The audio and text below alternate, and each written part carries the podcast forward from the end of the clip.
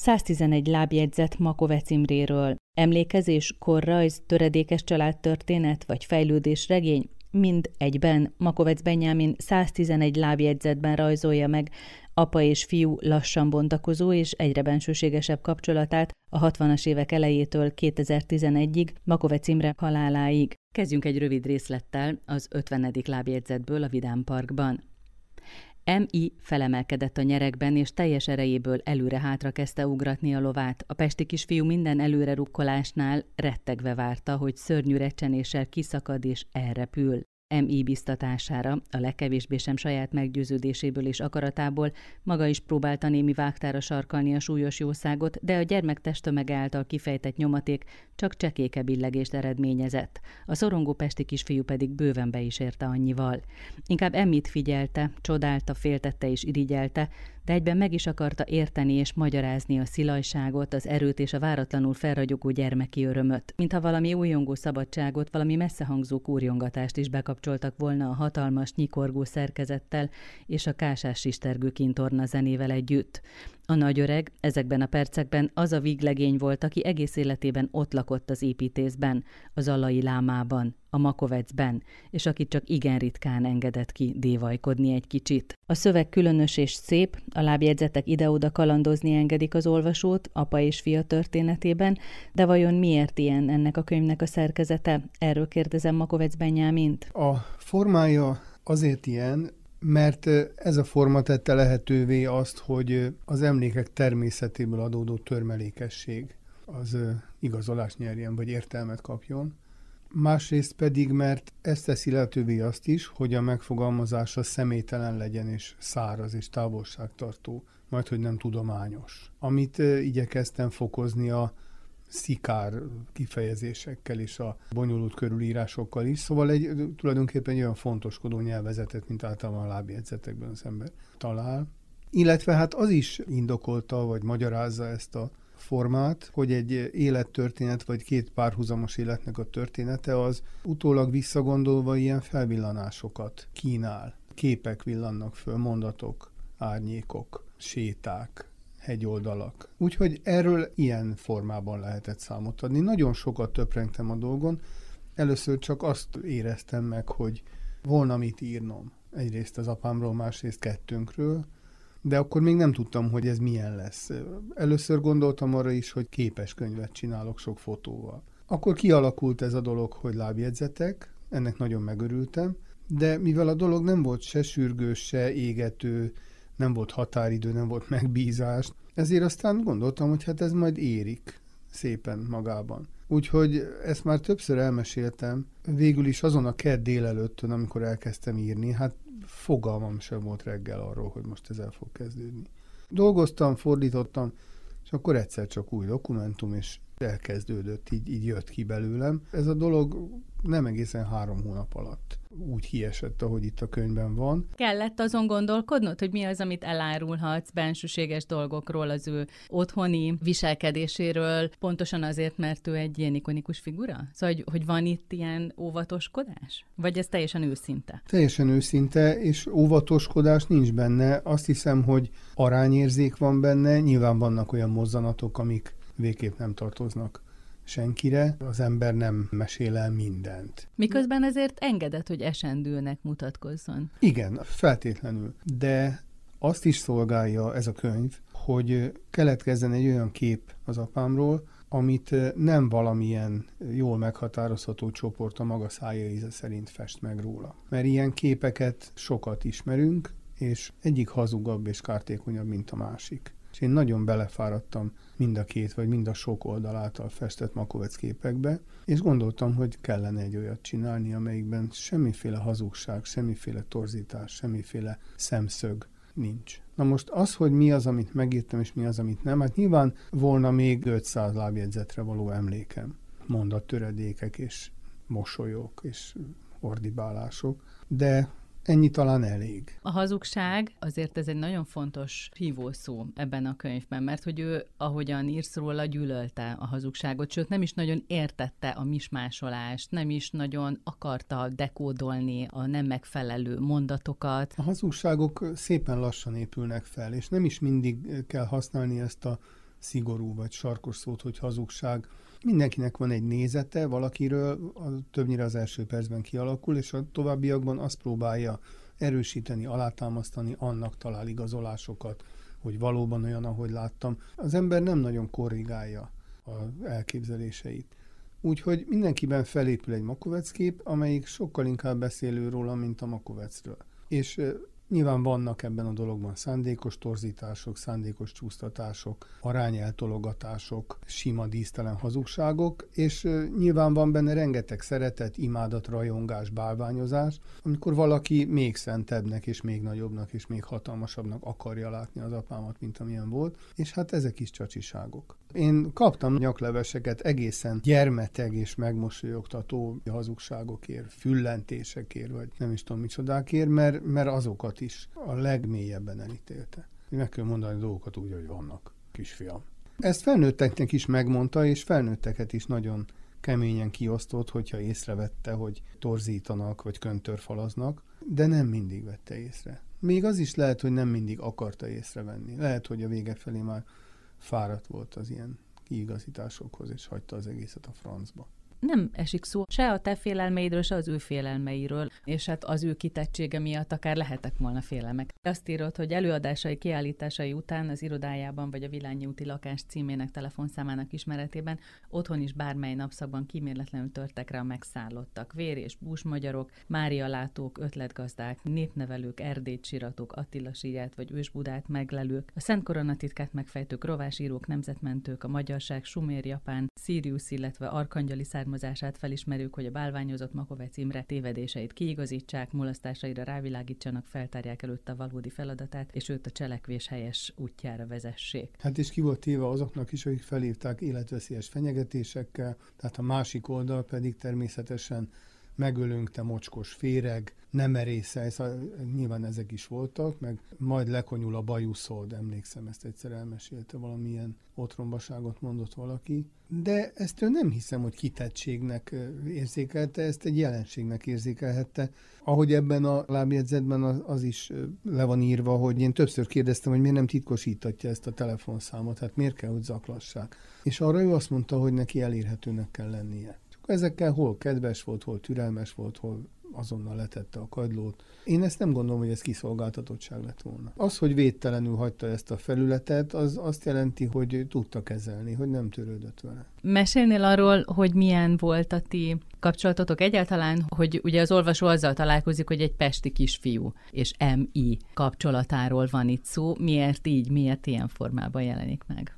Az MI az, nem tudom, az a kódja, ez a monogramja, Tulajdonképpen ez így nagyon könnyű volt, mert az elejétől a végig lehetett Emminek hívni, és nem Imrének, meg nagyöregnek, meg apának, meg papának, meg Iminek, voltak, akik Imicinek hívták, akik egészen pici gyerekkorában ismerték. Nem kellett a különböző funkcióihoz nevet rendelni, hanem ez a száraz lábjegyzetekhöz illő MI. A pesti kisfiú az pedig onnan származik, hogy 68-ban engem elvitt Zala megyébe Nagykapornakra, ahol ő, hát ha nem is született, de a gyerekkorát is meghatározó éveit töltötte, egy ilyen tíz napos, kéthetes kis nyaralásra, és hát ott, ott hagytak a rokonoknál. És ott érzékeltem azt, hogy ezek a nyilván nagyon kedves emberek az égvilágon semmit nem tudnak kezdeni egy, egy hát ugye akkor 10-11 éves kisfiúval, életükben nem láttak, és ott éreztem azt, hogy a pesti kisfiú nagyjából így lehetett ott hozzám viszonyulni, és ugyanakkor az a két hét, amit ott töltöttem, teljes magányban és sötét kétségbeesésben életem legszörnyűbb két hete volt. Tulajdonképpen, ha nem is ilyen tudatosan, de azzal telt, hogy azt figyeltem, hogy hol van az apám gyerekkora. Az a baksa, amiről mindig mesélt, a buberek, erre a két szóra emlékszem, ezek, ezek földrajzi hely megnevezések hogy ott ő hogy szaladt, meg hogy lopott barackot, vagy nem tudom mit lopnak arra felé, almát, meg kikkel játszott, kikkel verekedett, csúzli, ilyeneket, hogy a nagymamája, akit én ott még láttam, bár csak egy ilyen furcsa, száraz öregasszony volt, szavakra sem nagyon emlékszem, amiket váltottunk volna, hogy tulajdonképpen őt, őt kerestem. Teljesen eredménytelenül egyébként. Szóval innen van a pesti kisfiú, és aztán arra gondoltam, hogy ezt a szöget, ezt meg lehet tartani végig. Miért ne? Tehát, hogy maradhatok én pesti kisfiú 60 valahány évesen is. Igen, de azt nem tudom, hogy tudod-e, hogy az, hogy megtartottad, ez egyfajta burkot is jelent a te személyed körül. Vagy Pontosan, egy... és ez is szándékos volt, ez is a lábjegyzetekben is kifejeződő szárazságot és távolságtartást akarta szolgálni. Nagyon érdekes, ahogyan szavakat kreál, nagyon érdekes, ahogyan gondolkodik, és hát nagyon érdekesek az épületei, amiről azt írod, hogy ezek voltak éppen szobrok. Ezek az épületek soha nem a közvetlen célszerűséget szolgálják, hanem valamilyen felismert, vagy felismerni vélt, vagy kitapintani vélt igényt, vagy kényszerűséget. Tényleg úgy van, hogy ezek az épületek előttörnek a földből és az ég felé iparkodnak, és ennek a dinamikának, vagy ennek az indulatnak, vagy ennek a folyamatnak csak egy mozzanata, vagy egy része az, hogy amúgy lehet bennük lakni, vagy színházi előadásokat tartani nem könnyű lakni bennük. Én lakom egy ilyen házban most már 28 éve, és nem könnyű lakni ezekben a házakban. Nem adják meg magukat olyan könnyen, mint egy olyan ház, ahol rendes derékszögű falak vannak, meg síkok, meg egyenesek. De nem azért nem könnyű, mert hogy görbe egy fal, és nehezebb odatolni mellé egy asztalt vagy egy ágyat, hanem azért, mert ezek valóban épület lények, és ezt meg lehet tapasztalni, akinek olyan szerencséje van, vagy arra kárhoztatott, hogy ilyenben lakjon. Most az első gondolat az az lehet, hogy akkor ezeket a házakat meg kell szelídíteni, vagy be kell törni. Ami még rondább tévedés. Ezeket a házakat meg kell ismerni, és össze kell velük barátkozni. És ugyanúgy formálódni kell bennük, ahogy a ház is formálódik a lakójához. Egy kicsit. Tehát az ember ezeknek a házaknak nem tulajdonosuk, vagy birtoklójuk, vagy, vagy uruk, hanem társuk, és hogyha nincs elegendő ereje, akkor áldozatuk. Milyen elvárásai voltak, voltak-e veled szemben? Az, amikor megtanítja neked a toldit, az egy gyönyörű gondolat, biztos nagyon nehéz volt. Nem, nem volt nem nehéz, volt? nagyon könnyen tanulok verseket, és azóta se hagytam abba. Szeretek verseket megtanulni, és biciklizés közben mondom magamban, ami egy nagyszerű elfoglaltság több száz verset megtanultam, úgyhogy a Toldi nem volt megerőltető. De az volt az első ilyen nagy vállalkozás, nem? Persze, uh-huh. persze. Szombatonként egy ilyen foglalkozást talált ki nekem, szombaton kora délután bementem a szobájába, és volt beszélgetés a Toldiról, meg nem is tudom már miről, és meg kellett tanulni azt a négy-öt verszakot minden héten, meg kellett tanulni egy másik könyvből egy próza részletet, és kellett írni egy fogalmazványt valamiféle megadott tárgyban. Ezek voltak a heti feladatok. Ezeket én nem utáltam különösebben, a toldit könnyen megtanultam, a prózát egy kicsit kevésbé, mert hát annak nincs ritmusa, meg rím, de, de az is jó gyakorlat volt. A fogalmazványok megírása az rettenetes volt, és azt hiszem, hogy, hogy a színvonaluk is ehhez mérten rettenetes lehetett. Szerencsére nincs már meg az a füzet, kicsit néha félek, hogy előkerül, és akkor beleolvasok, és szörnyű lesz. Azt a füzetet valamikor Svájcból hozta, és nem biztos, hogy ezzel a célral, de amikor kitalálta ezeket a foglalkozásokat, akkor mondta, hogy na azt ebbe a füzetbe lehet csinálni. Na de az elvárásoktól indultunk. Igen, nagyon magas elvárásai voltak. A bizonyítványokat illetően például én nálam már a négyes az nem, nem volt jó jegy. Szóval az már fejcsóválás volt, hogy miért négyes, bármi miért négyes. Nagyon sokáig egyébként nem is volt négyesem, talán igen, ez elég komikus, nyolcadik általános iskola végén az utolsó bizonyítványomba került egyetlen egy négyes, azt történetesen rajzból kaptam, az, hogy utána jött a képzőművészeti főiskola vagy egyetem, és több évtizeden át művelt szakma, ez egy más dolog, de ott az úttörővezető tanárnő szívességből tanított rajzot, és hát nem, nem értett a dologhoz. Azt látta, hogy én rossz vagyok az órán, mert nem tudom, úgyhogy négyest kaptam. De azon se röhögöttem a Kovács címre. De miért nem ötös, nem csak hülyeség. Aztán középiskolában már több négyes sem lett, meg még csúnyább dolgok is kerültek abba a bizonyítványba, és eh, én egyáltalán volt elragadtatva. Ő nem fogadott el olyasmit, hogy én a matekhoz hülye vagyok. Ezt meg kell tanulni. Ugyanilyen kőkemény elvárások voltak a rajzok színvonala tekintetében, igazmondás tekintetében, kellett sportolni, azt nagyon rosszul bírta, hogy, hogy én nem akarok sportolni. Kicsit túlsúlyos kisfiú voltam, és görnyetten üldögéltem a szobában, és olvastam. Két dolog miatt bírált nagyon gyakran, szinte mindig, hogy miért ülök görbén, és miért nem sportolok. Úgyhogy amikor egyszer csak rájöttem, hogy vénségemre ezelőtt vagy 20-22 évvel kitaláltam, hogy biciklizek, és azóta is nagyon lelkesen és nagyon sokat biciklizek. Hát azt hiszem, hogy megtaláltam azt a sportot, amelyiken végig görbén lehet ülni. Ugyanis ilyen versenybiciklin van, ami az ember valóban görbén ül. Lehet, hogy ezt a Makovec elleni dacból találtam ki ezt a biciklizés dolgot. Ugye apa és fia kapcsolatában óhatatlanul ott van a lázadás. Én nem emlékszem, mikor olvastam ilyen nagy szeretettel megírt könyvet. Voltak egyáltalán ilyenek? Nem voltam olyan lázadozós fajta. Azt hiszem, mm. hogy egy sótlan, unalmas kisfiú voltam. Jó tanuló, meg nem ittam alkoholt sose. Úgyhogy nem emlékszem ilyen nagy lázadásokra. Nyilván voltak rettenetes botrányok, amikor én szerettem volna elmenni későbbig este, és akkor uh-huh. nem lehetett is, de mégis, és mégse. De nem nagyon mhm. lázadoztam. Uh-huh. Jó, de például nem lettél szobrász, pedig lehet, hogy szerettem hát, volna. Hát ez elég disznóság. És igen. aztán a rajzról is váltottál. Igen, nagyon sok ízben váltottam, és sok felé. A szobrászságot azt valamikor 10-12 éves korom körül találhatta ki, amikor azt látta, hogy óriási kedvel és viszonylag ügyesen piszmagok, tárgyakkal farigcsálok kemény fából, bicskával, tényleg nagyon finom, szép dolgokat, hajókat, embereket, arcokat, és hetekig tudtam egy arasznyi dologgal foglalkozni, és valószínűleg ezek vezették arra a következtetésre apámat, hogy hát ez a gyerek, ez egy szobrász. Már az Isten is annak teremtette. És akkor hát itt ő valahogy le is ragadt, és, és úgy gondolta, hogy ezt kéne nekem csinálni. Úgyhogy valahányszor kiderült, hogy én nem akarok szobrász lenni, az mindig nehezményezt. Semmiféle szobrász tehetség nincs bennem. Jó, akkor festő, akkor leszek festő, akkor festegettem, de ahhoz sem volt különösebb tehetségem, vagy legalábbis nem éreztem meg, hogy lenne vagy nem voltam elég türelmes, vagy kitartó. De hát a felé kell haladni, ami felé az embert a, az érzései, meg a vágyai, meg a lendülete viszik, úgyhogy a rajz, rajz, az, az rettenetesen tetszett, és, és bejött, ahogy ezt manapság mondják.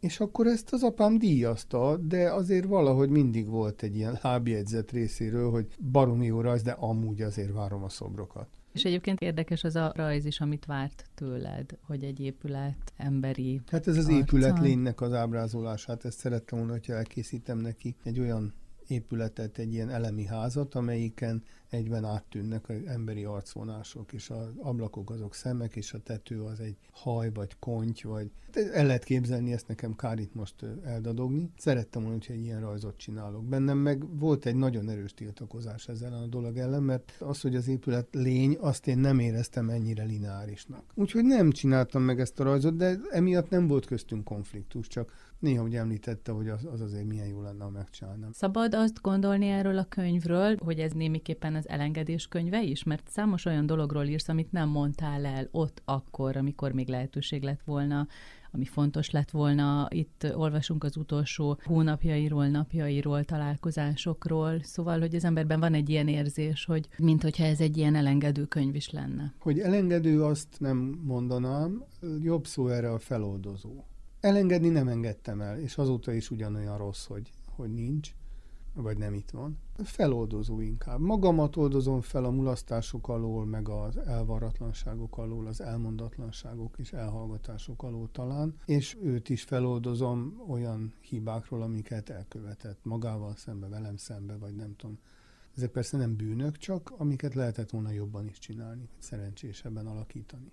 Itt van egy nagyon érdekes mozzanat, és ezt lehet, hogy jó, ha itt elmesélem. Nekem van egy jó barátom, akinek jóval hamarabb meghalt az apja, az is építész volt egyébként, és néhány év múlva a barátom összerakott egy könyvet. Nem láttam a könyvet, feltételezem, képek lehettek benne, levelek, szövegek, egy ilyen albumszerűséget az apjáról, és néhány embernek küldött belőle, többek közt Makovec Imrének is. És elmesélte nekem a barátom, hogy a Makovec Imre volt az egyetlen, aki felhívta őt. A maga takarékos módján nagyon megdicsérte, és hozzátett egy fél mondatot, hogy de ez nagyon rég volt, mondjuk húsz éve. És hozzátette, hogy feladtad a leckét a fiamnak, mint nekem. Ami érthetetlen, hogy gondolhatott arra, hogy esetleg, ha majd ő elmegy, akkor én írok, vagy csinálok róla egy könyvet, vagy egy hasonló valamit, de ezt az egész történetet a barátom ennek a könyvnek a megjelenése után mesélte el nekem. Tehát nem tudtam arról, hogy valamikor 20 évvel ezelőtt megfogalmazódott egy olyan várakozás, aminek én tudattalanul ezzel a könyvvel eleget tettem, vagy nem. És ez nagyon érdekes ez a dolog, és nagyon sokat gondolkoztam rajta, hogy na akkor vajon most mit gondolod a fönn a Makovec címre, hogy megfeleltem? Vagy, hogy ez az? Vagy uh-huh. ez az? Erre gondolt? Furcsa. Nem derül ki ebből a könyvből, hogy neked egy ilyen ember fiának lenni teher volt, lehetett volna. Kétségkívül nagyon sokszor éreztem terhesnek. És főleg a rendszerváltás utáni időkben, amikor ez az ország minimum két felé vált, és én akárhova beléptem, ott vagy leborultak a lábam elé, vagy köptek. És ez mind a kettő bántó. Az egyiktől hányok, a másiktól pedig felháborodom, meg undorodom. Terhes volt például az is, hogy ez egy kicsit olyan, mint az ozmózis, hogy a telítette oldat felé folyik a tápanyag hogy az emberek minden teljesítményét gyorsan a Makovec Imrének tulajdonították. Tehát volt olyan kiállításom, rettenetesen nagy, szép kiállítás volt a Nemzeti Múzeum, két hatalmas termét megtöltöttem vele, és Csányi Vili nyitotta meg, és, és oda jött egy pasas, és gratulált az apámhoz. És kérdeztem tőle, hogy ezt hogy érti, hogy, hát, hogy ezeket én rajzoltam, itt mindet. És erre azt mondta, hogy na jó, persze, de hát ilyen apa mellett nem csoda. Na most ez csak egy példa volt, ebből ezer. Nem csoda, hát ilyen apa mellett felnőni. Uh-huh. elkezdtem fordítani, jelentek meg ezer oldalas, vastag csodák egymás után, és hát azért igen, hát a Makovec fia, hát persze. ez régen bántott és bosszantott, aztán inkább most már csak mulattat. Miközben olyan szép és érdekes, ahogyan írod, hogy sokszor mondták rátok, hogy mennyire hasonlítatok Igen. egymásra. És azon is gondolkodtam, hogy ilyenféle apa-fiú kapcsolatnál számít-e hogy elvileg nem kellett volna, hogy arcra hasonlítsatok egymásra. Hát elvileg nem. Hogy erről beszéljünk-e, mert azt gondolom, hogy nincs jelentősége. Mármint arról, hogy, hogy, nem hogy a két és fél Aha. éves koromban fogadott örökbe? Beszélhetünk róla, de ennek annyira nincs jelentősége, Ugye? hogy erről nincs is más mondani, mint magát ezt a dísztelentényt. Ez, ez így van. De én az ő fia vagyok, és ő meg az apám volt. Hogyha nekem nem mondták volna meg, hogy mi a helyzet, akkor magamtól nem jöttem volna rá soha. És az egészet pedig úgy gondoltam, hogy az egészet egy ilyen mágikus zárójelbe teszem. A legelső és a legutolsó fejezet azok nem lábjegyzetek, hanem azok fikciók, azok kitalált dolgok. Makovec Imre egy ilyen túlvilági lényként van kezelve. Mert hogy most már az. Tehát, hogyha a Dunában kacsázik ezekkel a lapos kövekkel, és a karikák azok nem oszlanak szét a vízen, hanem hosszan úsznak lefelé, és aztán fennakadnak a vízbe lógó ágokon, hát az nyilván nem ebben a világban történik, hanem ahol most van.